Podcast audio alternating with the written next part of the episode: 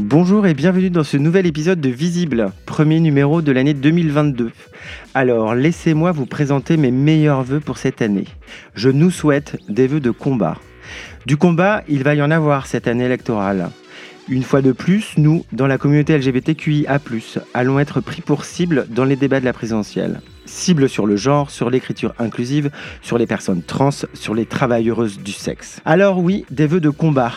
Je nous souhaite d'y aller, de rendre coup pour coup, droit comme des i, fiers comme nous sommes, avec nos armes, nos discours, nos pensées et nos luttes. Que l'on ne soit pas une fois de trop, une fois de plus, les victimes de leurs faux débats. Il sera également question de combat avec mon invité. Grâce à lui, la pièce de Larry Kramer, The Normal Heart, est montée à Paris 36 ans après sa création. 36 ans. Et vous savez quoi? C'est incroyable. Énorme succès de l'automne 2021. Je m'appelle Timothée et je suis heureux de vous présenter ce nouvel épisode de Visible. Bienvenue chez Visible. Visible. Visible. C'est parti. Pour ce nouveau numéro de l'année, je suis très content de recevoir Eric Maillard, producteur de la pièce The Normal Heart. Bonjour Eric. Salut Timothée. Avant toute chose, euh, comment on peut résumer cette pièce? Alors, cette pièce, on la résumer en quoi? En 30 secondes ou euh, en 5 minutes? Non, alors je vais, faire la version très courte pour commencer. On imagine un virus qui arrive sur une ville qui est New York. On ne sait rien mmh. de ce qu'il est, de ses modes de transmission. On ne sait pas d'où il arrive. On ne sait pas comment il se transmet. Et là démarre l'histoire. Alors, ça touche une communauté gay. Évidemment, on sait la pièce a été écrite par Larry Kramer, donc quand on rentre dans mm. la salle, on sait à peu près de quoi ça va parler. Mm-hmm. Je rappelle que Larry Kramer est le créateur d'Act Up. Mm. Euh, l'un des, atouts de cette pièce, c'est que au moment où euh, elle est écrite, c'est 1984, et sur la période qu'elle couvre, 1980-1984, mm-hmm. effectivement, le virus n'a pas de nom, il en a des différents dans le monde, mais il n'a pas un nom unique, donc il n'est jamais nommé ce qui donne un caractère très universel au, sujet de la pièce, puisque c'est un mystérieux virus qui s'abat sur une communauté qui se trouve être effectivement une communauté LGBT, mais finalement, ça pourrait être n'importe quelle hmm. communauté. Comment on pourrait parler de Larry Kramer? Je pense que c'est quelqu'un qui est d'abord un scénariste, ce qu'on ne sait pas forcément, et hmm. moi-même je ne le savais pas au tout début, donc j'ai été scotché de voir euh, qu'il avait écrit ce joyau, alors que pour moi, c'était le créateur d'une euh, association hmm. militante incroyablement euh, inventive, percutante, hmm. folle, euh, qui s'appelle Act Up. S'est retrouvé un peu militant malgré lui, en fait. Voilà, il a, il a découvert ça parce que quelque chose lui est hmm. tombé dessus. et derrière, mais il a juste inventé un mode de militantisme qui, a complètement euh, euh, réinventé. C'est-à-dire qu'aujourd'hui, on n'imagine pas un, acte militant sans qu'il y ait un, acte médiatique un peu fort, mhm. sans qu'il y ait quelque chose qui marque les esprits de façon un peu violente, quitte à ce que ça bouscule. Ça, c'est Larry Kramer qui l'a inventé. En fait, personne d'autre. Oui, il a fait, il a fait des dead-in. Hein. En fait, tout ce qu'on connaît de, enfin tout ce qu'on connaît d'Act Up, je sais pas. Mm. Euh, en tout cas, moi, je le connais parce que je suis vieux et que je me souviens de euh, ces moments où euh, jeter du sang sur des gens qui racontaient n'importe quoi, alors du faux sang certes, mais quand même, ou même recouvrir la concorde d'un préservatif, ce qui était quand même un happening courageux, hein, parce que concrètement, on n'a pas le droit de faire ça. Voilà, c'était quelqu'un qui faisait de façon à ce que ce soit vu et que ça marque. Oui, parce que pour être vu, parce que euh, dans ces, euh, à cette époque-là, euh, parler du sida, c'était compliqué, c'était compliqué d'avoir des médias, c'était compliqué d'avoir des images, c'était compliqué d'avoir de, enfin de, de, que les gens aient de l'intérêt en fait, que les pouvoirs publics déjà aient de l'intérêt, que les médias aient de l'intérêt. Donc, je pense que ça devait participer aussi, c'est happening à, Alors, en parler en fait. Oui. alors quand tu dis à cette époque-là, ça dépend un peu de quelle époque, de quelle époque on parle, mmh. mais ça a toujours été compliqué à des niveaux différents. C'est-à-dire mm. que la pièce couvre un moment où tout l'enjeu est justement que quelqu'un se préoccupe d'une communauté qui est en train d'être mm. euh, ravagée. Complètement. Euh, donc là, c'est pas juste se dire euh, on, s'en préoccupe pas suffisamment, mm. c'est que c'était absolument ignoré. je rappelle que Ronald Reagan, président de l'époque aux États-Unis, a refusé tout le long de son mandat de prononcer le mot le nom n'a jamais été prononcé par lui. Ben, il n'y a pas eu tellement d'autres choix, ne serait-ce que parce que la maladie devenait un peu hétérosexuelle aussi. Donc tout à hmm. coup, on s'est dit, ah oui, c'est un problème là. Si, Si hmm. même des, couples hétérosexuels sont concernés, il va falloir faire un truc. Mais on, a gardé cette dimension un peu euh, honteuse, on n'en parle pas hmm. trop. Ça, c'était l'inverse de la pensée de Larry Kramer. Euh, Act Up marqué parce que il venait parler de manière hmm. violente. Il mettait sur la table la réalité. Et aujourd'hui? Je pense qu'aujourd'hui, ça reste compliqué. Ça, on l'a vu, euh, on l'a vu avec la pièce, parce qu'on a, on, a vu des, euh, des, personnalités très différentes qui venaient avec des, euh, des, énergies, des motivations différentes. Mhm. Mais oui, des populations qui ont dû assumer d'une certaine façon à la sortie de la pièce que elles n'avaient jamais vraiment parlé de cette maladie qui les avait peut-être croisées. D'autres qui ont dû accepter qu'ils n'étaient pas informés sur cette maladie. Euh, et qu'il l'ignorait de bonne foi parce qu'il n'avait pas les informations. Mmh. Il ne savait pas que 35 millions de personnes sont mortes mmh. dans le monde, mais parce que tout le monde s'est assez bien organisé pour ne pas le rappeler en fait. Euh, que euh, il y a plein de moments où on pourrait se rappeler que la dernière pandémie avant celle qu'on vit en ce moment, c'était mmh. celle du sida et personne ne s'en est chargé. Donc il n'y a pas de raison qu'un gamin de 15 ans aujourd'hui ait, cette, cette connaissance-là. Mais du coup, comment ils réagissent ces, ces, jeunes générations? Écoute, les réactions étaient vraiment très bouleversantes. Ils étaient presque en colère de ne pas avoir été informés mécontents que personne ne leur ait dit. La première réaction, c'était plutôt de dire, mais tout ça, c'est vraiment vrai? Il y a, ah, c'est chaud. Il y a, tous ces gens-là sont hmm. morts, personne s'en est occupé, euh, ils ont dû s'organiser tout seuls.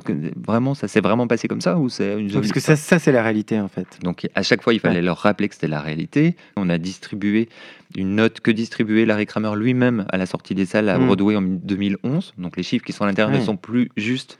En revanche, ça rappelle bien que tout ce qui est décrit dans The Normal Art est vraiment, a hmm. vraiment existé, que tous les personnages de The Normal Art hmm. ont réellement existé. Euh, et donc, en racontant cette histoire comme ça, il n'y a plus de doute possible. On dit, OK, tout ce qu'on vient de voir, c'est la réalité. Et, effectivement, à la lumière de ça, les jeunes avaient ouais, des milliards de questions sur... Euh, mais pourquoi Qu'est-ce qui s'est passé Pourquoi personne s'est levé à ce moment-là Comment c'est possible que... Euh, en plus, pour eux, le, cette euh, logique, même si tout n'est pas réglé, loin de là, tu le dis souvent euh, dans Visible, et tu as raison, parce que vraiment, euh, tous ces discours-là, vus de Paris-Centre, encore une fois, je, m'en méfie, mm. mais il y a quand même des choses qui ont évolué dans la perception. enfin, moi, je vois une veuve et une nièce qui, à 20 ans, sont capables de dire Moi, je suis amoureux d'une fille ou d'un garçon, je ne sais pas, on verra. Et ils sont en province, pour le coup, ils ne sont pas à Paris-Centre, donc il y a quand même des lignes qui bougent, même si tout n'est pas réglé. Mais moi, je pense que la jeunesse, on est, enfin, comme a dit Rosane Le Carboulec euh, au micro de Visible il y a quelques mois, on n'est pas prêt hein, pour la jeunesse. ils, sont, ils, vont nous, euh, ils vont nous révolutionner. Je pense. En tout cas, ils sont plus ouverts par rapport au sujet. Et du coup, ça leur paraît absolument incompréhensible. Un groupe a été ignoré de cette façon-là pour ce qu'ils étaient. Hmm. Je voudrais revenir un peu moi, au texte et, euh, et, savoir, alors ce texte très très fort, comment toi, t'es arrivé sur ce texte? C'est quoi la rencontre? Alors, la première rencontre avec le texte, c'est un téléfilm de HBO de Ryan Murphy. Il a un gros avantage, c'est qu'il montre de façon assez réaliste des scènes qui se sont réellement passées. Hmm. Euh, dans la même veine, en tout cas dans, la même période, il y a eu assez peu de créations euh, euh, avec des images. Il y a eu hmm. Angels in America, mais qui est beaucoup plus onirique, beaucoup moins dans le réel. Euh, et donc j'ai aimé dans ce téléfilm de HBO euh, des scènes réelles que j'ai retrouvées pour euh, les avoir un peu moi-même vécues, parce que j'ai quelqu'un de ma famille, mon oncle est mort du sida mm. quand j'avais une vingtaine d'années, donc il y a certaines scènes que je vais pas spoiler, mais mm. on sent bien que on se retrouve à la sortie d'un hôpital à côté des poubelles et qu'on ne sait pas gérer un corps mort parce que c'est compliqué à ce, à ce moment-là de l'histoire. C'est des moments que j'ai vécus. Quand je l'ai montré à des amis souvent plus jeunes que moi, leur réaction a été assez euh, unanime sur le fait que vraiment le téléfilm était intéressant et que c'était, euh, ça valait le coup d'être vu. Dommage qu'il y ait ce petit côté Ryan Murphy avec des excès de aller mettre un corps à côté des poubelles à la sortie de l'hôpital, c'est quand même tellement caricatural, c'est dommage. Et là, je me suis dit, il y a un problème. C'est-à-dire que cette génération ne sait pas qu'il y a eu un moment de l'histoire hmm. où des gens sont morts et étaient des pestiférés qu'on ne pouvait pas gérer dans un système normal. Hmm. Euh, et ça, c'est une scène très forte de The Normal Art. Donc pour cette scène-là, et pour la réaction de tous ces gens qui m'ont dit, mais dommage cette caricature, parce qu'on sait bien hmm. que ça ne s'est jamais passé comme ça, je me suis dit, il y a quelque chose à faire. Hmm. j'ai découvert qu'il y avait une pièce derrière ce téléfilm, je ne le savais pas. J'ai découvert que c'était Larry Kramer qui pour moi était act-up, mais je me suis dit, tiens, c'est marrant qu'il soit amusé à écrire une pièce. Le fait que son premier métier, c'est d'être un scénariste, et un putain de scénariste, pardon pour ça, mais vraiment, cette pièce est dingue, et je le dis pas juste parce que il se trouve que je la produis et qu'elle se joue bientôt sur scène, mais vraiment, c'est un texte dingue. Donc je l'ai lu, et euh, ce texte a la particularité de générer plein d'émotions différentes, même à la lecture. Chez moi, il a généré quelque chose, j'ai lu la dernière ligne, je l'ai fermé en me disant ça n'est pas possible que je continue à rien faire. C'est impossible. Je vois juste que euh, il y a un pan de l'histoire qui est oublié, il y a 35 millions de personnes qui sont mortes peut-être pour rien, c'est pas possible, donc il va falloir se bouger. Donc j'ai euh, euh, appelé euh, un ami euh, qui a une société qui me permettait d'acheter les droits, qui m'a dit on y va. On a appelé l'agent à New York en disant nous on veut monter The Normal Art en France parce que c'est pas possible que ça n'ait pas été fait. Les droits n'avaient jamais été achetés en France? Les droits n'ont jamais été achetés en France. Alors il y a plein d'histoires un peu compliquées sur la pièce, notamment le fait que les droits ont été bloqués pendant 25 ans par Barbara Streisand qui voulait ah Alors, elle, a acheté les droits, elle voulait en faire quelque chose, et je, comprends ce qu'elle voulait faire, je pense. Elle voulait en faire quelque chose d'un peu universel, de manière à ce que ça puisse passer sur euh, hmm. ABC ou CBS à 21h. Donc, bah non, on montrait pas, euh, il y a 20 ans, un baiser entre deux hommes en gros plan euh, sur CBS hmm. à 21h. Donc, elle, elle, voulait polisser un peu des moments de la pièce pour, pour que ce soit montrable au plus grand nombre. Au secours. Larry Kramer n'a jamais accepté ça. Donc, euh, tous les projets ont été, ont été bloqués. D'accord, ok. On a récupéré les droits et puis bah là, on s'est dit assez facilement en fait. La conversation qu'on a eue avec l'agent et donc via l'agent avec mm. Larry Kramer, à qui on n'a jamais parlé en direct, mais on sait qu'il était en, en, ligne directe sur, sur ces conversations, c'était en fait cette pièce, soit on la montrera dans un grand théâtre, elle sera vue par le plus grand nombre, soit on ne la montrera pas. Donc il ne faut pas nous, la, ah nous vendre les droits qu'on risque de bloquer pendant deux ans, euh, ou trois ans, ou dix ans, euh, tant qu'on n'aura pas trouvé l'endroit qui, nous qui nous garantisse que elle n'est pas montrée à une population hmm. très spécifique dans un euh, festival qui hmm. l'enferme d'une certaine façon. Cette histoire-là, elle doit être vue par tout le monde. Elle ne doit pas être vue par une communauté elle doit aussi être vue par une communauté, hmm. mais pas que. Oui, il y avait la volonté euh, du, plus grand nombre. C'est clair. Pour moi, si je parle de manière très personnelle, le fait que ça ait été le succès dont tu as parlé, c'est vraiment euh, c'est un, bonus absolu. C'est-à-dire hmm. que pour moi, elle était euh, au bon endroit, vue potentiellement par la bonne population, parce que le théâtre du Rond-Point était un, mix en fait de, personnes. Il y a vraiment les gens qui vont au théâtre, il y a une population plus jeune, il y a beaucoup de scolaires, il y a, il y a une diversité qui est intéressante. Et du coup, aller bousculer euh, cette diversité-là était, euh, était super intéressant. Maintenant, je viens de faire là, sur euh, mes deux dernières phrases, en 30 secondes, un résumé de 7 ans. Donc ça n'a pas été un long fleuve ah, ça a duré 7 ans Ça a été 7 ans. Les droits ont été achetés en 2015. Ah, on est en 2022. donc ça a été compliqué parce que en 2015, 2016, 2017, 2018, 2019, jusqu'à aujourd'hui, c'est un sujet qui fait peur, dont on nous a hmm. beaucoup dit, et certains directeurs de théâtre nous ont dit, en nous regardant dans les yeux, cette pièce videra les salles instantanément. C'est une pièce incroyable, c'est sans doute l'une des meilleures pièces de, Comment ils peuvent du répertoire. C'est un sujet qui est répulsif, qui ne fera jamais rentrer des gens dans une salle de théâtre. Ils sont, ils sont plantés pour le coup, hein, parce que il se trouve succès total. Hein. L'histoire leur montre qu'ils sont plantés, mais, euh, mais en tout cas, ça a été, euh, ça a été euh, oui, ça, le, le, combat, mais d'une certaine façon, en tout cas de manière très égoïste, ça m'a permis de me dire, ok, là, je suis en train de faire quelque chose. en fait, le combat, ça renforce la volonté. Le, combat, il continue, en fait. Donc, sans doute, dans plein d'autres contextes, si le point de départ n'avait pas été celui-là, objectivement, j'aurais lâché hmm. parce que d'abord ça coûte un, peu d'argent de racheter des droits chaque année et que c'est sympa de travailler pour financer du théâtre mais bon et puis c'est beaucoup de temps et puis c'est un engagement euh, émotionnel aussi parce qu'on se prend des retours qui parfois sont que des difficiles où on se dit euh, mais au-delà même de se prendre une porte parce qu'on voudrait que le, hmm. que le, que le projet se monte on se dit mais donc l'ignorance de euh, autour de, on parle de gens quoi qui sont vraiment morts en vrai hmm. donc tout le monde s'en fout. J'ai pas du tout envie qu'on me dise c'est un sujet répulsif. J'ai envie de gens qui me disent euh, bien sûr, mais battons-nous, on est ensemble. J'ai très envie de voir une pièce de théâtre sur la façon dont on a monté, dont, dont as monté dans Malheur, en fait. Est-ce que c'est un, peu, c'est un peu une mise en abîme finalement de ce qu'est cette pièce Ouais, c'est, en, tout, en tout cas, il y, avait vraiment ce côté, euh, le combat continue. Voilà. Et, je pense qu'il va continuer pour d'autres et, hmm. et qu'on n'est pas au bout du chemin. Hein. c'est pas parce qu'on a fait le rond-point et qu'on revient à la bruyère et, la route est longue. Après, on veut aller en province, je veux aller en province, je veux aller dans les banlieues et je sais bien les retours qu'on va avoir par les intermédiaires, parce que cette pièce a quand même euh, vécu un petit miracle, qui est que son succès a été en grande majorité porté par le bouche à oreille, et en particulier sur les médias sociaux, où euh, les gens exprimaient leur envie de la voir, euh, exprimaient à quel point ils avaient été contents de la voir quand c'était mmh. fait. Donc il y a eu un bouche à oreille absolument incroyable qui a rempli la salle. Qui allait très vite, hein qui allait très vite. On jouait que cinq semaines. Donc avant le, la première date, personne ne l'avait vu.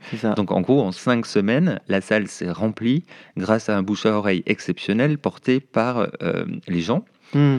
Euh, donc les gens et euh, l'envie d'aller voir un sujet qui va créer des émotions euh, malgré la période qu'on vit, malgré cet environnement hmm. pandémique qui fait que, en Au effet, moment sur de la réouverture des théâtres, en plus, c'est là où, là où les théâtres remplissent absolument pas. Hein. On était dans une fenêtre de tir entre deux euh, confinements, couvre-feu ou que sais-je, où euh, la promesse d'aller voir des gens mourir sur scène d'un virus n'était hmm. pas exactement, voilà je, comprends ceux qui nous ont dit vous allez nous vider nos salles. quoi. Mmh, c'est compliqué. Mais alors justement, tu, tu, tu parlais de talent. Alors euh, j'en viens carrément à ma, question. Euh, comment s'est passée la rencontre avec Virginie de Closade et comment la pièce s'est montée en fait? Est-ce que c'est cette rencontre qui a la pièce s'est montée? Est-ce que c'est avec le théâtre du Rond-Point? Comment ça s'est fait? Tu as les droits et après? Alors j'ai les droits, ça. Fait trois ans que j'ai les droits et j'ai un petit coup de fatigue pour être franc, parce que force des portes qui se ferment et de mm. la vraie vie qui reprend ses droits pour le coup, et puis il faut repayer, puis euh, je suis objectivement à deux doigts de ne pas renouveler, de ne pas réacheter pour une année supplémentaire.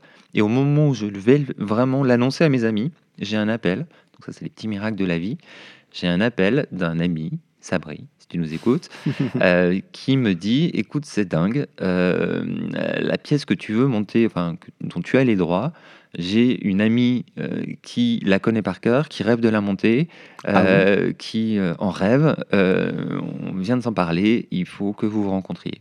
Donc j'ai mis sur attente le fait d'annoncer à tout le monde que j'allais arrêter mmh. cet investissement. j'ai ah, rencontré Virginie.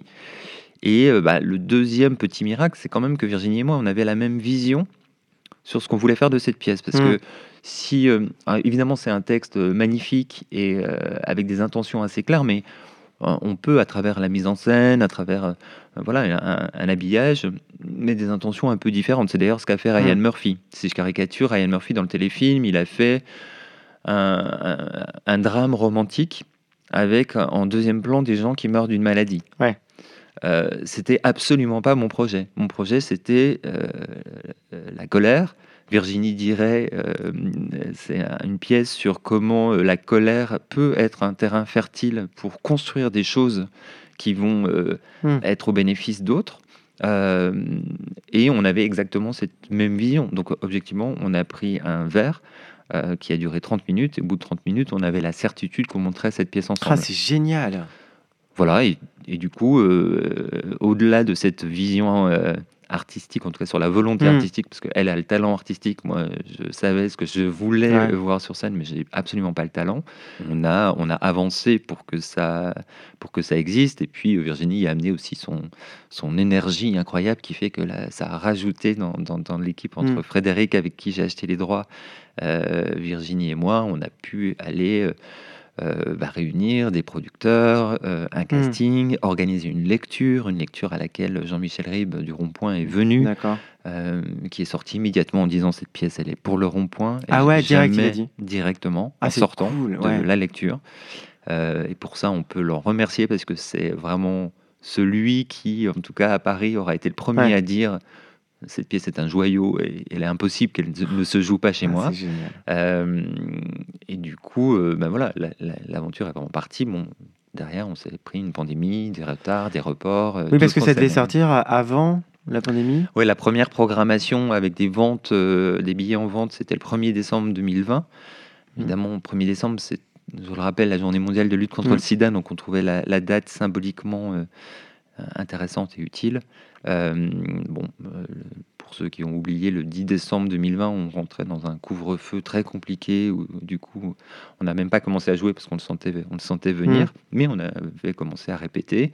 et puis ça a été remis en septembre, là où entre deux moments compliqués, on a eu cette fenêtre de tir magique qui fait qu'on a, on a pu jouer à, à guichet fermé et avec une jauge pleine. C'est-à-dire qu'on était, on remplissait vraiment la salle, on n'était pas 70%. Et, ce gros succès, justement, vous y attendiez ou, enfin, vous Est-ce qu'on s'attend à ce que ça fonctionne? Est-ce qu'on rêve que ça fonctionne? Est-ce que parce que là, pour le coup, ça a été guichet fermé très vite. Ouais, incroyablement vite, euh, grâce à, ce bouche à oreille dont je parlais tout à l'heure. Je pense que chaque personne de l'équipe aurait une réponse différente moi, je te l'ai un peu dit, c'est pour moi, c'était du bonus. C'est-à-dire que concrètement, euh, je voulais que des gens la voient, je voulais que ça génère des émotions, et ça, c'était gagné dès les premières, où c'était un peu moins en plus que les deux, trois premières représentations.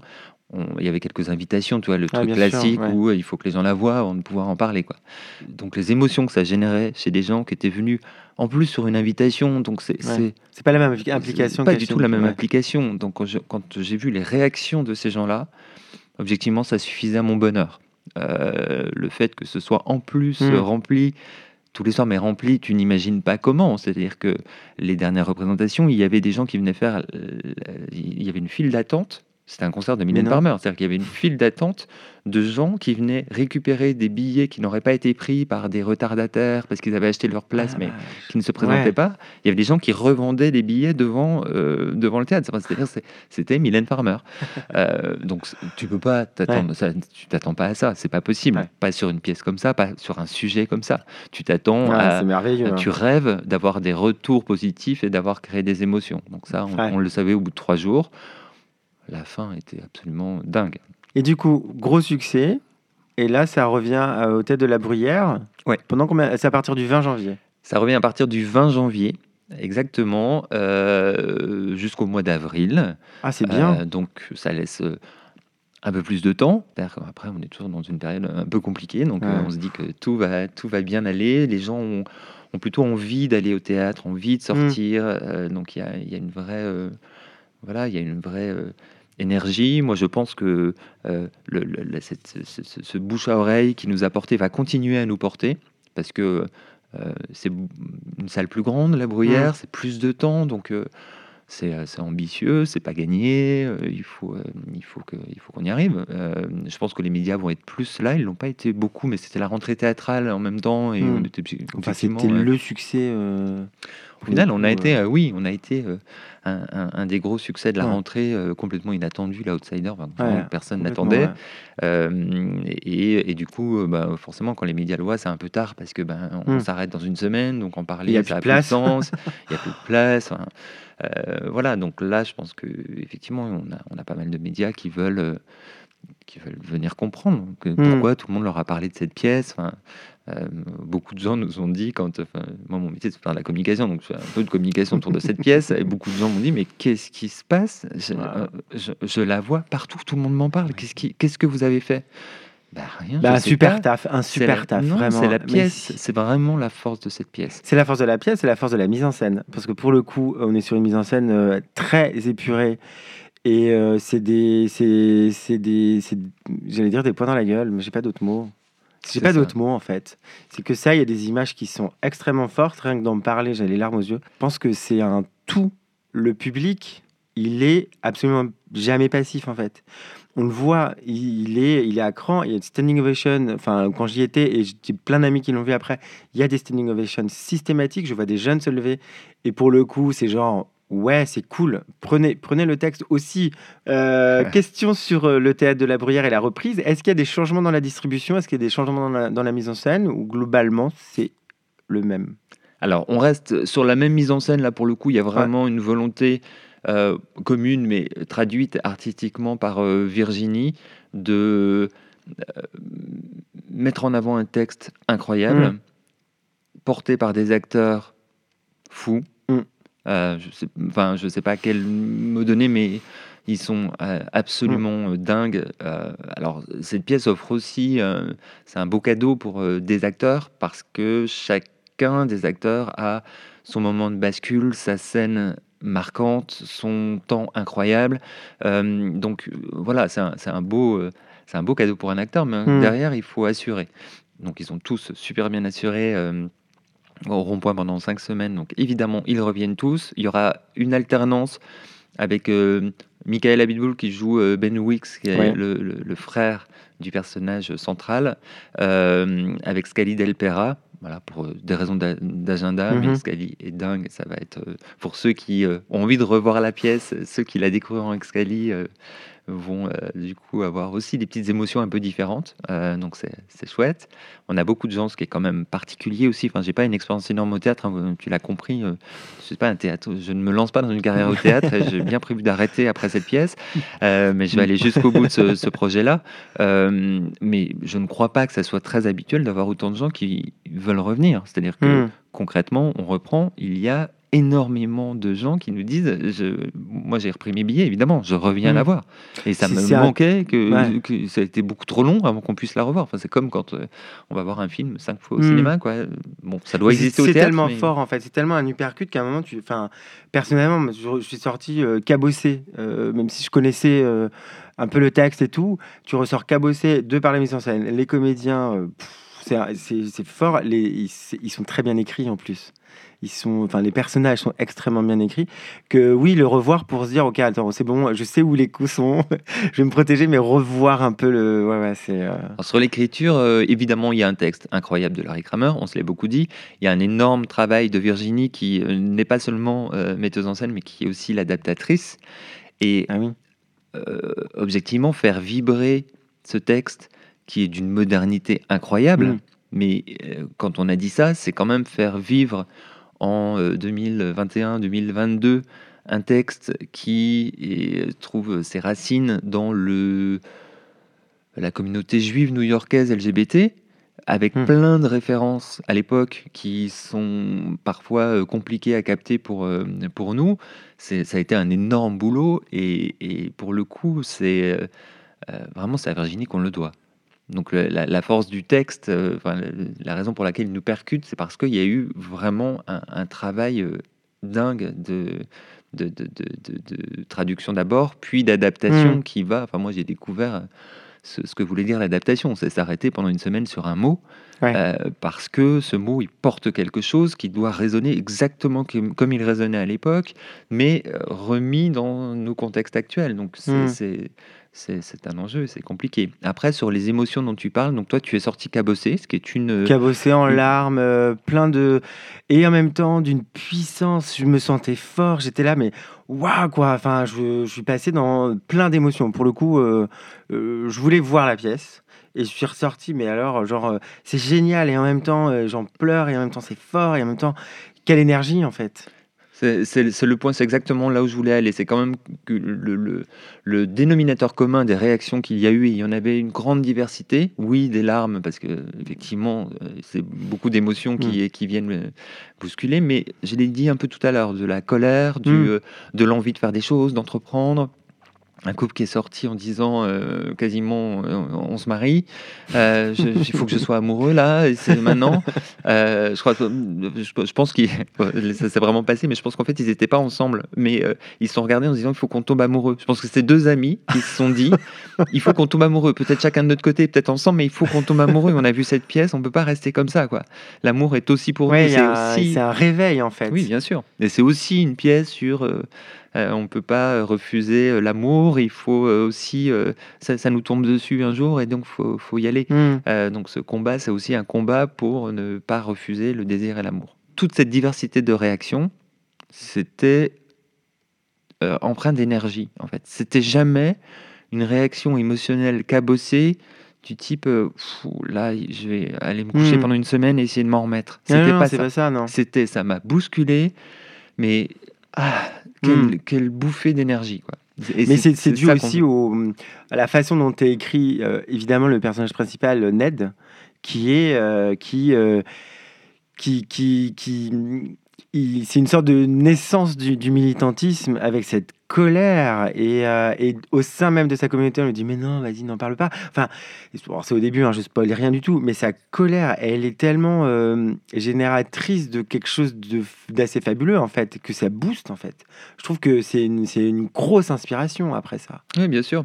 Et c'est encore une fois un parti pris de, de, mise en scène et de une volonté, une intention. Euh, dans le même temps, a été créé The Normal Art au National Theatre à Londres. On jouait en même temps. Et euh, c'était drôle parce qu'on voyait sur les médias sociaux, euh, il y a une scène où Ned Wicks fait la longue liste de tous ces auteurs euh, gays qui, non, n'étaient pas invisibles, qui ont marqué la hmm. culture. Et donc cette longue liste, par notre Ned Wicks, elle, elle descend en, je sais pas, en 30 secondes. C'est-à-dire une longue liste de noms qui la scène de manière extrêmement hmm. percutante. Là où la scène à Londres fait, je pense, 5 bonnes minutes où chaque nom tombe un peu comme une horloge, euh, le hmm. tic-tac d'une horloge, posé comme ça de manière euh, beaucoup plus. C'est euh, drôle de voir les différences en fait. Il y a une énorme différence et il n'y a pas de bien ou pas bien. il n'y a pas de vraiment de. Voilà, c'est une question d'intention. Mais en tout cas, il y avait cette conviction qu'une intention de combat, qui est, je pense, l'essence à l'origine de cette pièce, allait créer des émotions positives et de l'énergie. Et c'est ça qu'on veut faire, et on veut qu'un Edwix, euh, dans cette colère parfois insupportable, hein, euh, Enfin, j'en profite pour dire que le personnage principal, il est, euh, c'est Larry Kramer, qui a eu l'intelligence de se mettre lui-même en scène, mais aussi de créer plein d'autres personnages qui ne pensent pas comme lui. Hein. c'est comme Emma Bovary, c'est moi. Il y a plein de moments où tu dis c'est dingue que Larry Kramer ait réussi à créer cette galerie de personnages qui sont tellement pas dans sa pensée, mais qui fait qu'on peut tous se projeter dans, dans la pièce. Et euh, Ned Wicks est un personnage insupportable en 1985. En 2022, on le trouve génial parce qu'il avait raison. Mais quand on est dans l'époque, se mettre en scène de cette façon-là euh, pour alerter les pouvoirs publics, hein, il a créé The Normal hmm. Art à Broadway en 1985 pour dire à Ronald Reagan et son euh, administration, les gars, on est en train de crever, personne ne fait rien, donc on va essayer de passer par tous les moyens pour le dire. Là, on, hmm. passe par Broadway, mais c'est ça qui se passe. Euh, et il le fait avec un personnage détestable, insupportable, euh, qui, qui n'a rien compris au code, euh, et que nous, on adore parce qu'il est dans la vérité. Mais voilà, cette énergie... Elle sort de Cassandre, en fait, parce que du coup, il dit des choses, personne n'écoute. Enfin, il y a une enfin, la volonté derrière. Et, et je trouve que c'est un exemple de lâche pas, en fait, lâche pas ton combat. C'est ça, exactement. C'est exactement le message principal de la mm. pièce. C'est euh, ne jamais lâcher ses combats, toujours, euh, voilà, toujours y croire et en ne faisant pas de compromis d'une certaine façon. Si on est en colère, si on a un sale caractère, si personne ne faisons pas ça pour être aimé. Larry Kramer n'a jamais rien fait pour être aimé. Il l'a fait pour que euh, pour être entendu. Ouais, complètement. Alors, du coup, euh, je voudrais revenir euh, sur Virginie de Closade. Tout à l'heure, euh, tu disais que la rencontre s'était faite parce qu'elle avait eu envie, elle aussi, de monter cette pièce. Est-ce que tu sais, est-ce que tu peux parler en, son nom déjà, et est-ce que tu sais pourquoi elle avait, elle avait cette envie en fait sur cette pièce précise? Alors, je vais donc oui, complètement parler en son nom. Non, mais genre, ça fait quand même longtemps qu'on travaille ensemble, donc je, je, connais assez bien l'histoire et je pense ne pas la trahir. Euh, elle a écrit un livre que je conseille à tout le monde qui s'appelle De bruit et de fureur sur euh, Thierry Leluron et sur euh, notamment la fin de vie de Thierry Leluron que j'avais lu et j'avais d'ailleurs envoyé un petit message à l'époque je ne la connaissais pas parce que j'étais absolument sidéré de la documentation qu'il y avait derrière le sujet. C'était absolument dingue. Pour tous les gens qui s'intéressent euh, à, l'histoire de cette maladie, c'est un des livres à lire absolument. Euh, ça montre une autre facette qui est comment euh, bah, la sphère médiatique s'est organisée pour cacher une maladie en fait au monde. parce qu'on n'a jamais dit qu'il était mort. bien sûr que non. Du sida. Non, non, bien sûr que non. Il est et lui-même, il, il y, a, des moments dans ce livre qui sont fous sur sa façon de, de, de, de dissimuler la maladie, de d'expliquer que nous, bah, il dit pas non, c'est pas ça, mais en tout cas, il, vraiment, il va mettre toutes, toutes les, embûches possibles pour empêcher le monde d'arriver à penser que cette, euh, cette maladie euh, euh, dont on parle. donc Virginie a écrit ce, ce, livre. Il était documenté, je m'étais pas trompé parce qu'effectivement, une des personnes les plus imbattables sur le VIH, son histoire, hmm. des origines à nos à nos jours, et les origines, c'est pas forcément 1981. Je rappelle qu'il y a hmm. des choses avant. C'est pas forcément euh, la communauté euh, homosexuelle hmm. qui a été concernée en premier par cette maladie. Donc, il y a plein d'autres euh, documentations à lire. Virginie les avait lus, elle connaissait parfaitement le, sujet, et donc évidemment, elle connaissait beaucoup mieux que moi Larry Kramer, son histoire. Euh, et parmi tout, elle a, lu, elle a lu Fagot, qui est quand même un livre compliqué de Larry Kramer. Enfin, même pour moi, c'est un peu déstabilisant. Il est moins dans le militantisme, mais plus dans la relation qu'il avait avec la communauté qu'on n'appelait pas encore LGBT. Oui à l'époque, mais euh, qui une communauté dans laquelle il ne se sentait pas très bien, en fait. Et, puis il n'était pas aimé. Euh. Il n'était pas aimé, et lui-même a, eu du mal. Il a refusé l'amour parce qu'il a refusé son identité d'une certaine façon pendant, pendant un moment. Donc Fagot, quand même un livre que je crois pas l'avoir lu jusqu'au bout. Virginie, elle l'a lu, mm. elle l'a décortiqué. Mm. Euh, elle connaissait The Normal Art, elle connaissait The Destiny of Me, qui est la suite de, The Normal Art. Enfin, elle connaissait tout ça par cœur. Et quand on connaît tout ça, on ne peut pas ne pas rêver de monter sur ouais, C'est une pièce incroyable, vraiment. On a organisé une lecture, je l'ai dit tout à l'heure. Euh, donc une lecture, pour ceux qui n'ont jamais fait ça, c'est des acteurs assis en randonnion qui lisent un texte. Alors ça avait été travaillé, avec des intentions, mm. donc on lit pas, on découvre pas le texte en le lisant, mais quand même, on, est un peu moins projeté. La salle est restée euh, à peu près, la salle est sortie avec à peu près la même émotion que mm. euh, devant la pièce réellement jouée. C'est-à-dire que le texte est dingue. Ouais, mais c'est une super, c'est une super histoire. En tout cas, euh, ton histoire de, droit, de droit qui fait pas, finalement, euh, cette rencontre improbable et, et, le succès. Donc, il y a une reprise à partir du 20 janvier, Théâtre de la Bruyère, Paris 9e. Une tournée peut-être ou pas? Écoute, une tournée alors j'ai envie de dire oui parce que je le veux depuis le début. Il y aura une tournée donc. Je, le veux. Euh, donc il y aura une tournée. Est-ce que ce sera tout de suite? Je ne sais pas. Est-ce que ce sera comme je veux? Je ne sais pas. En tout cas, euh, aller en... les gens en ont envie.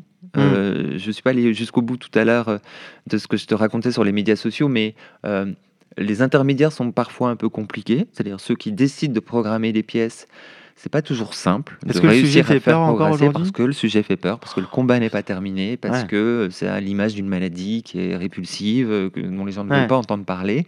Donc les intermédiaires ne nous aident pas forcément toujours. Euh, en revanche, les gens en ont envie. Les gens nous l'ont beaucoup hmm. dit. Donc on a des gens partout en France qui nous disent quand est-ce que vous venez, on veut la voir, on veut y emmener nos écoles. J'ai un directeur hmm. d'école qui m'a écrit euh, la semaine dernière en me disant mais moi je veux, je veux y emmener toutes mes classes voir cette pièce. Donc ah, venez, venez. Hein. Euh, bon, il faut que les théâtres nous programment. On peut pas, on peut jouer hmm. dans la rue, mais ça va être plus compliqué, quoi. Euh, donc, du coup, euh, du coup, je ne sais pas quand. Je veux que ce soit dans les banlieues, je veux que ça ce soit dans des endroits où il n'y a pas forcément du théâtre, peut-être dans ces lieux un peu nouveaux qui mixent plein d'art, d'expression artistique et donc plein de publics parce que je veux que ça soit vu par des publics différents. Donc ça, c'est ce que je veux. Donc on va se dire que puisque je le veux, ça arrivera. Mais c'est plutôt bien aligné hein, depuis, euh, depuis 7 ans, j'ai envie de ça dire. Ça prend un peu plus de temps que prévu, pour être franc. Euh, donc j'espère que la tournée aura lieu avant dans ces temps. Non, en vrai, je, veux que ce soit en, septembre 2023. Donc, euh, Et 2022, je dis quoi 2023 2022, bien sûr. Ce sera peut-être ma dernière question, mais est-ce que du coup, le fait qu'il y ait la pandémie du Covid n'a pas aidé, entre guillemets, la réception euh, finalement euh, de la pièce? Oui, je vois ce que tu veux dire. C'est vrai que nous, on l'a évidemment vécu dans le parcours comme euh, des contraintes successives parce que des reports hmm. compliqués, est-ce que les gens vont venir, le masque pendant les représentations, enfin, tout ce qu'on sait hmm. que cette pandémie apporte comme complexité. Et au final, évidemment, ça, ça, ça, a donné une résonance différente sûr, à cette pièce. On assiste tout à coup à une répétition évidente de l'histoire. Et Nedwix dit à un moment dans la pièce, on n'apprend rien de l'histoire mm. et on y assiste pendant deux heures, puisque de toute évidence, nous n'avons rien appris de cette maladie, de ce qui s'est passé, des différentes phases, euh, les différentes phases de deuil. Finalement, on les retrouve, hein, la colère, tout ça, on, retrouve bien. Euh, tous ces éléments-là. Et puis, euh, puis c'est aussi l'occasion, en revenant, de rappeler que euh, la dernière pandémie avant, avant celle qu'on vit en ce moment du Covid, ça n'était pas la grippe espagnole hmm. de 1919, c'était bien, le sida qui a tué 35 hmm. millions de personnes, si on est raisonnable dans les chiffres. Euh, qui, a, qui, a, qui, a, fait disparaître une génération euh, en, Europe. Une génération incroyable qui s'est pris, euh, qui s'est évidemment pris une maladie à laquelle elle n'était pas prête, qui a transformé en guerrier absolu des gens qui n'étaient pas préparés à ça, mm. qui l'est, tu vas me dire, mais c'est quand même une génération qui mérite qu'on en parle, qu'on ne l'oublie pas, hmm. qu'on lui rende hommage. Je, vois avec intérêt des choses au Mucem en ce moment. Oui, l'exposition a l'air euh, démente. Donc c'est super. Euh, Il y a une exposition sur le VIH au Mucem à Marseille. Hein. Exactement, pardon. À, non, non, non. à, titre personnel, je trouve que euh, les 40 ans, alors c'était 40 ans de la découverte du virus hmm. médiatique, on va dire, mais quand même, il y avait un 40e triste anniversaire, mais anniversaire quand même je sais pas toi, mais je ne hmm. pense pas que le monde entier se soit dit mon Dieu, 40 ans, qu'est-ce qu'on fait Comment on événementialise ça pour que plus personne n'oublie qu'il y a 40 ans il s'est passé ça Moi, je trouve qu'il ne s'est pas passé grand-chose. Heureusement, le site d'action est là, il fait des choses. Hmm. Euh, plein d'associations ont été avec nous. On a été aussi partie prenante, mais globalement, les médias ont été très mous sur le sujet. Certes, il y avait une autre pandémie, je comprends bien, mais il y avait plein d'opportunités de rappeler que la dernière pandémie, c'était celle-ci qu'elle a tué plein de gens et que on aurait pu en retenir certaines leçons hmm. qu'on n'a pas suffisamment retenues. Moi, j'ai le sentiment, en fait, euh, c'est que, euh, évidemment, en tant que gay, euh, on connaît le sida. On connaît cette pandémie et tout, mais j'ai l'impression que, comme il y a eu la pandémie du Covid qui a touché tout le monde, le fait de monter The Normal Heart aujourd'hui, qui parle d'une pandémie qu'on essaye d'invisibiliser, les gens se disent Ah bah oui, moi j'ai vécu le Covid, je sais un peu le confinement. À vous, à vous, vous avez vécu ça? Ah putain, c'est pire en fait. Et je trouve qu'il y a une répercussion. Euh, alors, grâce au Covid, euh, ce mot est un peu mal choisi, personne m'attaque là-dessus. mais, euh, mais je trouve que, enfin, les autres, entre guillemets, vont pouvoir comprendre ce qui a été vécu par la communauté gay, pas que mais euh, globalement, en tout, en, tout, cas au début de, au début de l'épidémie. Oui, tu as raison. Et il y a des choses que je ne vais pas décrire précisément parce que ça spoilerait un peu trop, mais euh, il y a des parties pris de mise en scène euh, ou des situations qui ont, qui ont pu être montrées telles hmm. qu'on les montre à Paris en 2021-2022 parce qu'il y a eu ces deux ans de pandémie. Des images, sans ça, on ne les comprendrait pas. Elles seraient peut-être même ridicules, hmm. tellement peu crédibles. Et cette pandémie a rendu euh, crédible un certain nombre de hmm. situations qui, du coup, on se dit, ouais, ça a vraiment existé. Mes amis dont je parlais tout à l'heure, qui m'ont dit, euh, il y a sept ans maintenant, ce téléfilm, il est vraiment bien, mais ces scènes un hmm. peu exagérer la larmoyante, c'était pas la peine. Bah, ça suffisait en soi. Je pense qu'il dirait plus la même chose. J'ai pas revu le téléfilm depuis très longtemps. Il faudra que je le, revoie un jour, mais euh, je pense qu'il porte un peu différemment maintenant parce hmm. que parce qu'on a vécu une pandémie et qu'il y a plein de choses hmm. qu'on croit possibles. Aujourd'hui, on n'y croyait pas il y a sept ans. C'est ça. Alors qu'il faut rappeler quand même que les soins euh, funéraires aux personnes qui mourraient du sida étaient interdits.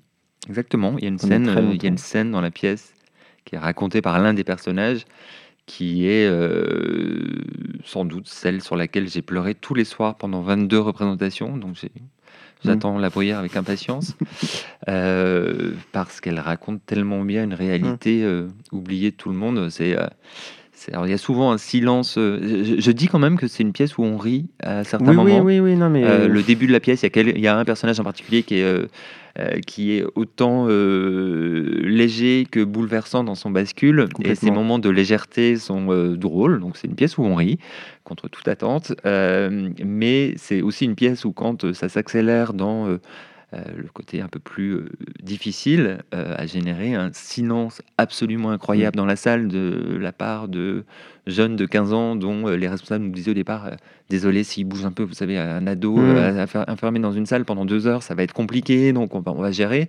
Je peux vous dire que les ados, ils étaient enfermés. En plus, c'est une scène complètement silencieuse. Ça ne. Bah, oui, oui, c'est vraiment les, scènes sont. Voilà, ça ne mouftait pas. Il y avait mm. une attention absolument incroyable. Euh, et, c'était, euh, oui, ça fait, ça fait partie des émotions que moi j'ai vécues. Donc j'ai quand hmm. même eu beaucoup de cadeaux dans l'histoire, hein, au, final. Ben, je vous souhaite encore plus de cadeaux, euh, plus de succès. Merci plein de gens la voient. Merci vraiment. pour ton soutien en tout cas. Bah non non mais c'est du c'est du c'est du cœur, ça vient vraiment du cœur et de la colère.